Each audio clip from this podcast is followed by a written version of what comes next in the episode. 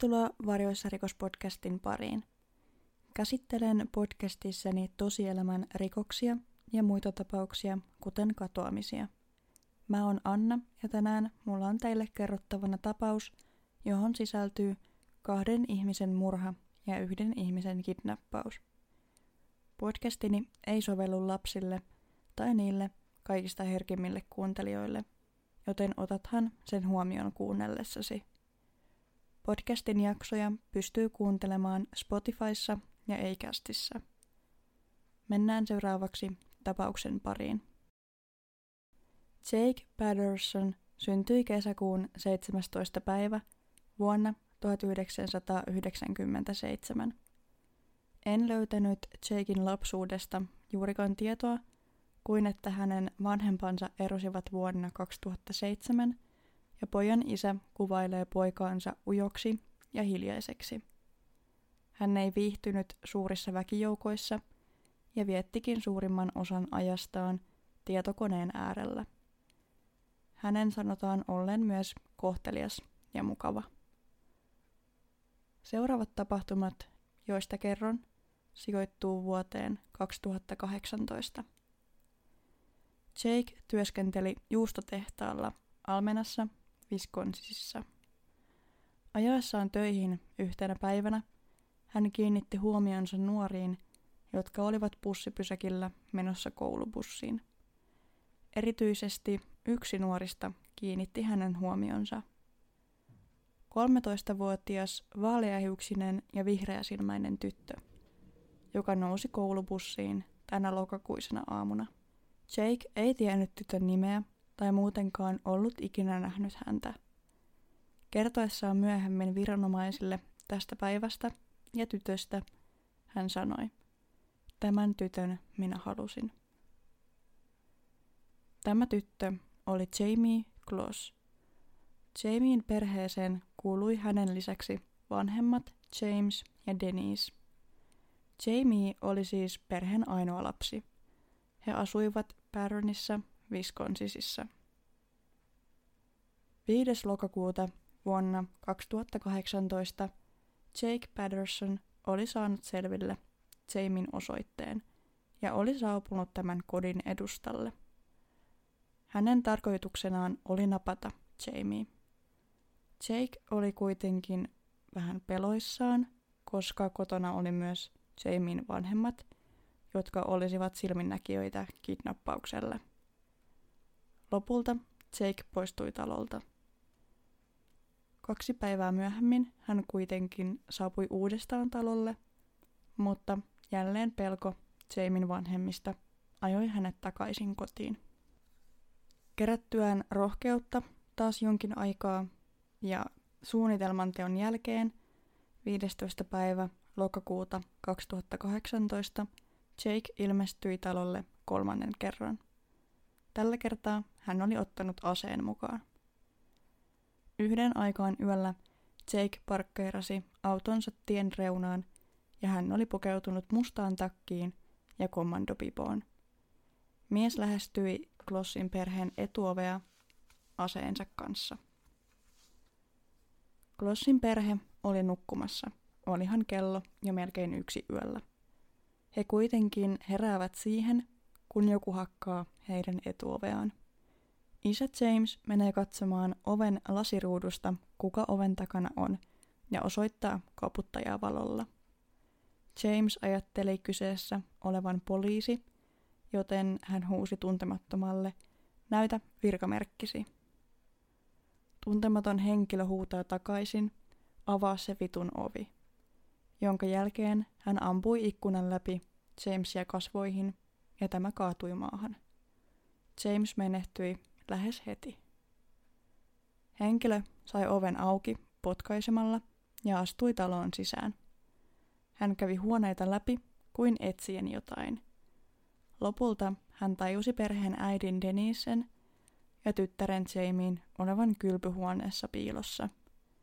Denise istui tyttärensä kanssa kylpyammeessa ja hän yritti suojella Jamia sulkemalla tämän suureen halaukseen.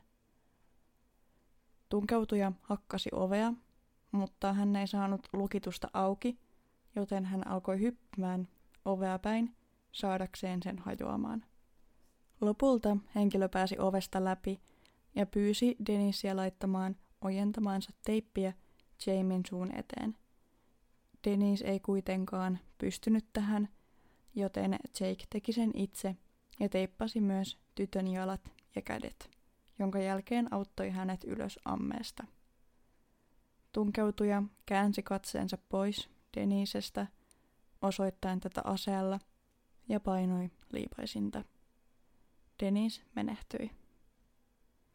Mies kuljetti Jamien ulos talosta, melkein liukastuen Jamesin ympärille muodostuneeseen verilammikkoon, ja työnsi tytön autoonsa, jonne hän oli asentanut erillisen lukon, ettei Jamie vahingossakaan pääsisi autosta ulos. Hätäkeskus saa puhelun 15. päivä lokakuuta. Puhelusta kuuluu kiljuntaa ja sekavaa mölyä ja hälinää. Ja mä itse asiassa kuuntelin tämän hätäpuhelun ja siitä ei oikeastaan saa oikein mitään selvää muuta kuin, että jotain pahaa tapahtuu.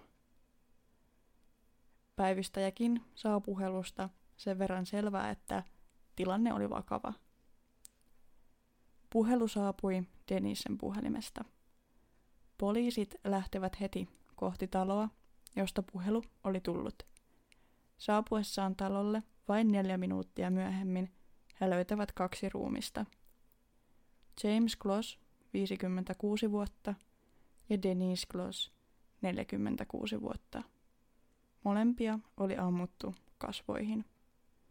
Rikospaikalta ei löydy murhaasetta, ja Jamesin ja Denisen 13-vuotias tytär oli kadonnut. Kun poliisit ajoivat Klossin perheen talolle, heitä vastaan ajoi henkilöauto, jonka poliisit myös huomioivat, sillä se oli tulossa juurikin tältä kyseiseltä talolta, josta hätäpuhelu oltiin soitettu. Kuitenkaan he eivät lähteneet tämän kyseisen auton perään, koska he eivät edes tienneet, mikä tilanne oli. Jos vain poliisit olisivat tienneet, että tätä kyseistä autoa ajoi Jake Patterson ja takapenkillä oli kidnappattu Jamie Kloss. Etsinnät Jamien löytämiseksi alkoivat. FBI tarjosi jopa 25 000 dollarin palkkion sille, joka antaisi vihjeen Jamien olinpaikasta. Ihmiset jakaantuivat etsintäpartioihin ja kiersivät naapurustua kysellen, olisiko kukaan nähnyt mitään. Tuhansia vihjeitä sateli poliiseille, mutta 95 prosenttia vihjeistä eivät vieneet tutkintaa mihinkään suuntaan. Tällaisessa tapauksessa, kun nuori on kidnappattu, on jokainen minuutti erittäin tärkeä. Mahdollisuus nuoren löytämiseen elossa vähenee ajan kuluessa. Varsinkin kun oli jo tapahtunut kaksi murhaa, riskit olivat korkealla. Jake oli suunnitellut tarkkaan se lokakuisen illan tapahtumat, kun hän murtautui Glossin perheen taloon, vaikkakin myöhemmin hän väittää, että hän toimi impulsiivisesti. Hän oli kuitenkin tarkkaillessaan perhettä kiinnittänyt huomiota muun muassa Jamin isään, joka oli hänelle isoin uhka suunnitelmassa. Hän halusi niin kovasti Jamin itselleen, ettei nähnyt muuta vaihtoehtoa kuin ampua vanhemmat. Autostaan hän oli vaihtanut rekisterikilvet varastettuihin, ettei autoa voisi yhdistää häneen. Kun poliisit ajoivat hänen ohitseen, ajoi hän jopa sivuun väistääkseen heitä, joten hänen liikennekäyttäytymisensä ei kiinnittänyt poliiseihin erityisesti huomiota, muuten kuin että auto tuli talon suunnilta.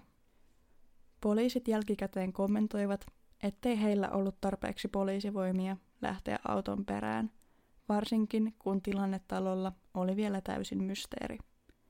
Jake myös piti hanskoja, ettei jättäisi sormenjälkiä, ja oli ajanut päänsä kaljuksi, ettei hän jättäisi hiuksiaan rikospaikalle. Muutamien viikkojen päästä Klossin perheen asunnolle yritetään murtautua. Murrosta saatiin kiinni 32-vuotias mies, mutta kuitenkin tämä kyseinen mies ei ollut se, joka murhasi Jamesin ja Denisen. Hän oli vain ryöstöreissulla. Taas päiviä kului, eikä Jamiestä ollut tullut mitään tietoa, ja tapaus alkoi hiljentymään mediassa. Tammikuun 10. päivä vuonna 2019 eräs nainen oli tavallisen tapaansa ulkoiluttamassa koiraansa naapurustossaan. Yhtäkkiä naisen eteen ilmestyi nuori pelokkaan näköinen tyttö teepaidassa, lekkinseissä ja liian isoissa kengissä. Tyttö kertoo naiselle nimekseen Jamie Kloss. Nainen tunnistaa tytön heti uutisista ja vie hänet turvaan lähimpään taloon. He soittavat poliisit ja Jamie kertoo Jake Pattersonin tappaneen hänen vanhempansa ja tämän jälkeen pitäneen häntä vangittuna kyseisen naapuruston lähettyvillä olevassa talossa. Jamieta kuvaillaan tilanteessa rauhalliseksi, hämmentyneeksi ja hiljaiseksi. Poliisit saapuivat varttia vaille viisi illalla ja he veivät tytön turvaan. Jamie kuvaili Jakea ja tämän autoa, ja ei kauaakaan, kun poliisit löysivät kuvailuihin sopivan henkilön ja auton.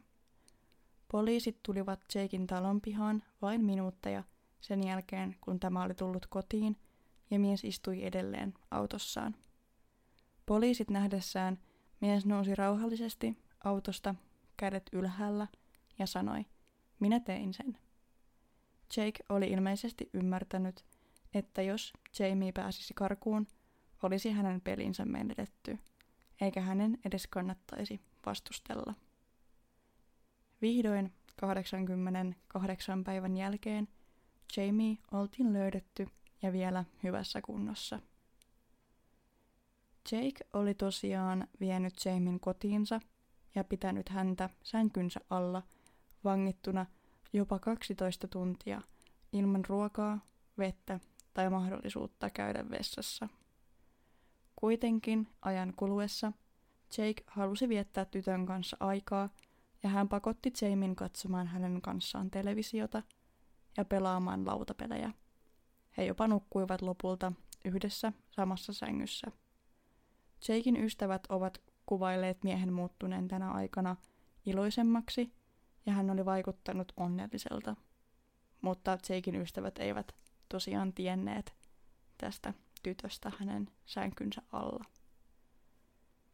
Jake mahdollisesti ajatteli löytäneensä itselleen Jamista ystävän, johon hänellä olisi kaikki vaikutusvalta ja hän pystyisi kontrolloimaan tytön tekemisiä.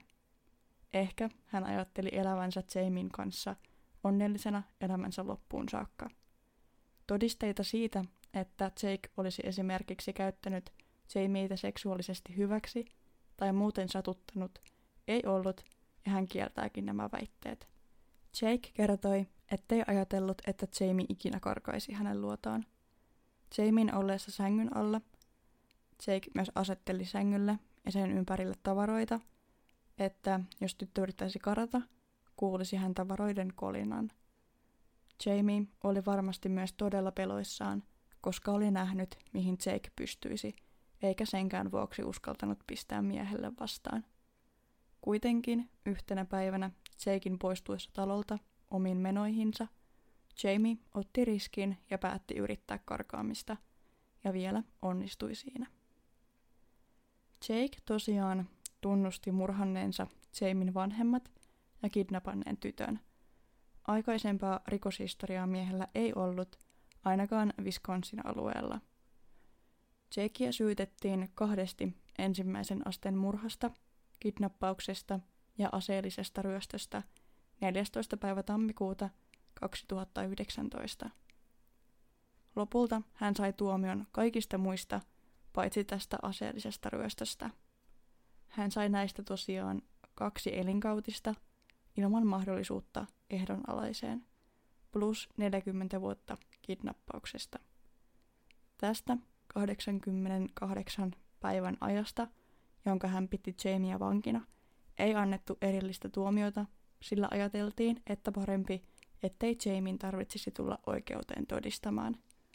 Tuomiot kuitenkin riittivät siihen, että Jake tulisi viettämään pitkän ajan vankilassa. Jake itse kommentoi olevansa pahoillaan ja ettei halunnut tehdä niin kuin teki. Syyksi teoilleen hän sanoi, se on monimutkaista.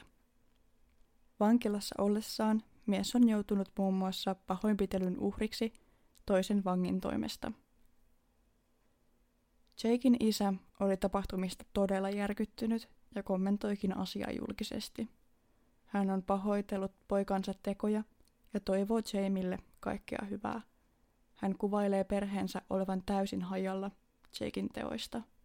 Mitään tällaista ei oltu osattu odottaa. Jamie sijoitettiin asumaan hänen tätinsä ja setänsä luo ja on toipunut tapahtumista hyvin.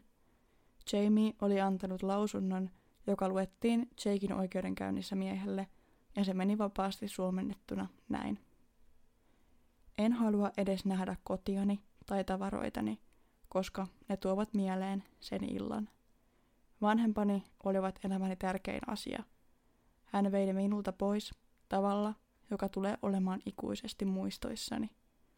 Mutta on asioita, joita Jake Patterson ei voi viedä minulta.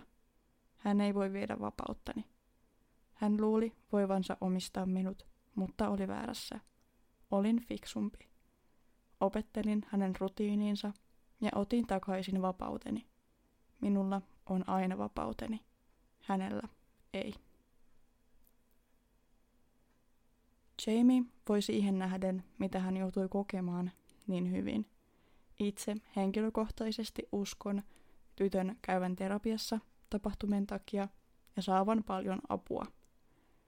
Jamie ei anna Jakein tekojen vaikuttaa hänen elämänhalunsa, vaan jatkaa eteenpäin vahvempana kuin koskaan. Tässä oli kaikki, mitä mulla oli tapauksesta kerrottavana. Jatketaan keskustelua tapaukseen liittyen – podcastini Instagramissa, at varjoissa podcast, jonne laitan myös tapaukseen liittyvää kuvamateriaalia. Muhun saa ottaa yhteyttä Instassa tai sähköpostilla varjoissapodcast at gmail.com. Palaute ja jaksotoiveet on enemmän kuin tervetulleita ja kiitänkin kovasti kaikkia, jotka tähän mennessä ovat mulle viestiä laittaneet. Hyvää sunnuntaita just sulle – ja kuullaan taas seuraavassa jaksossa. Moikka!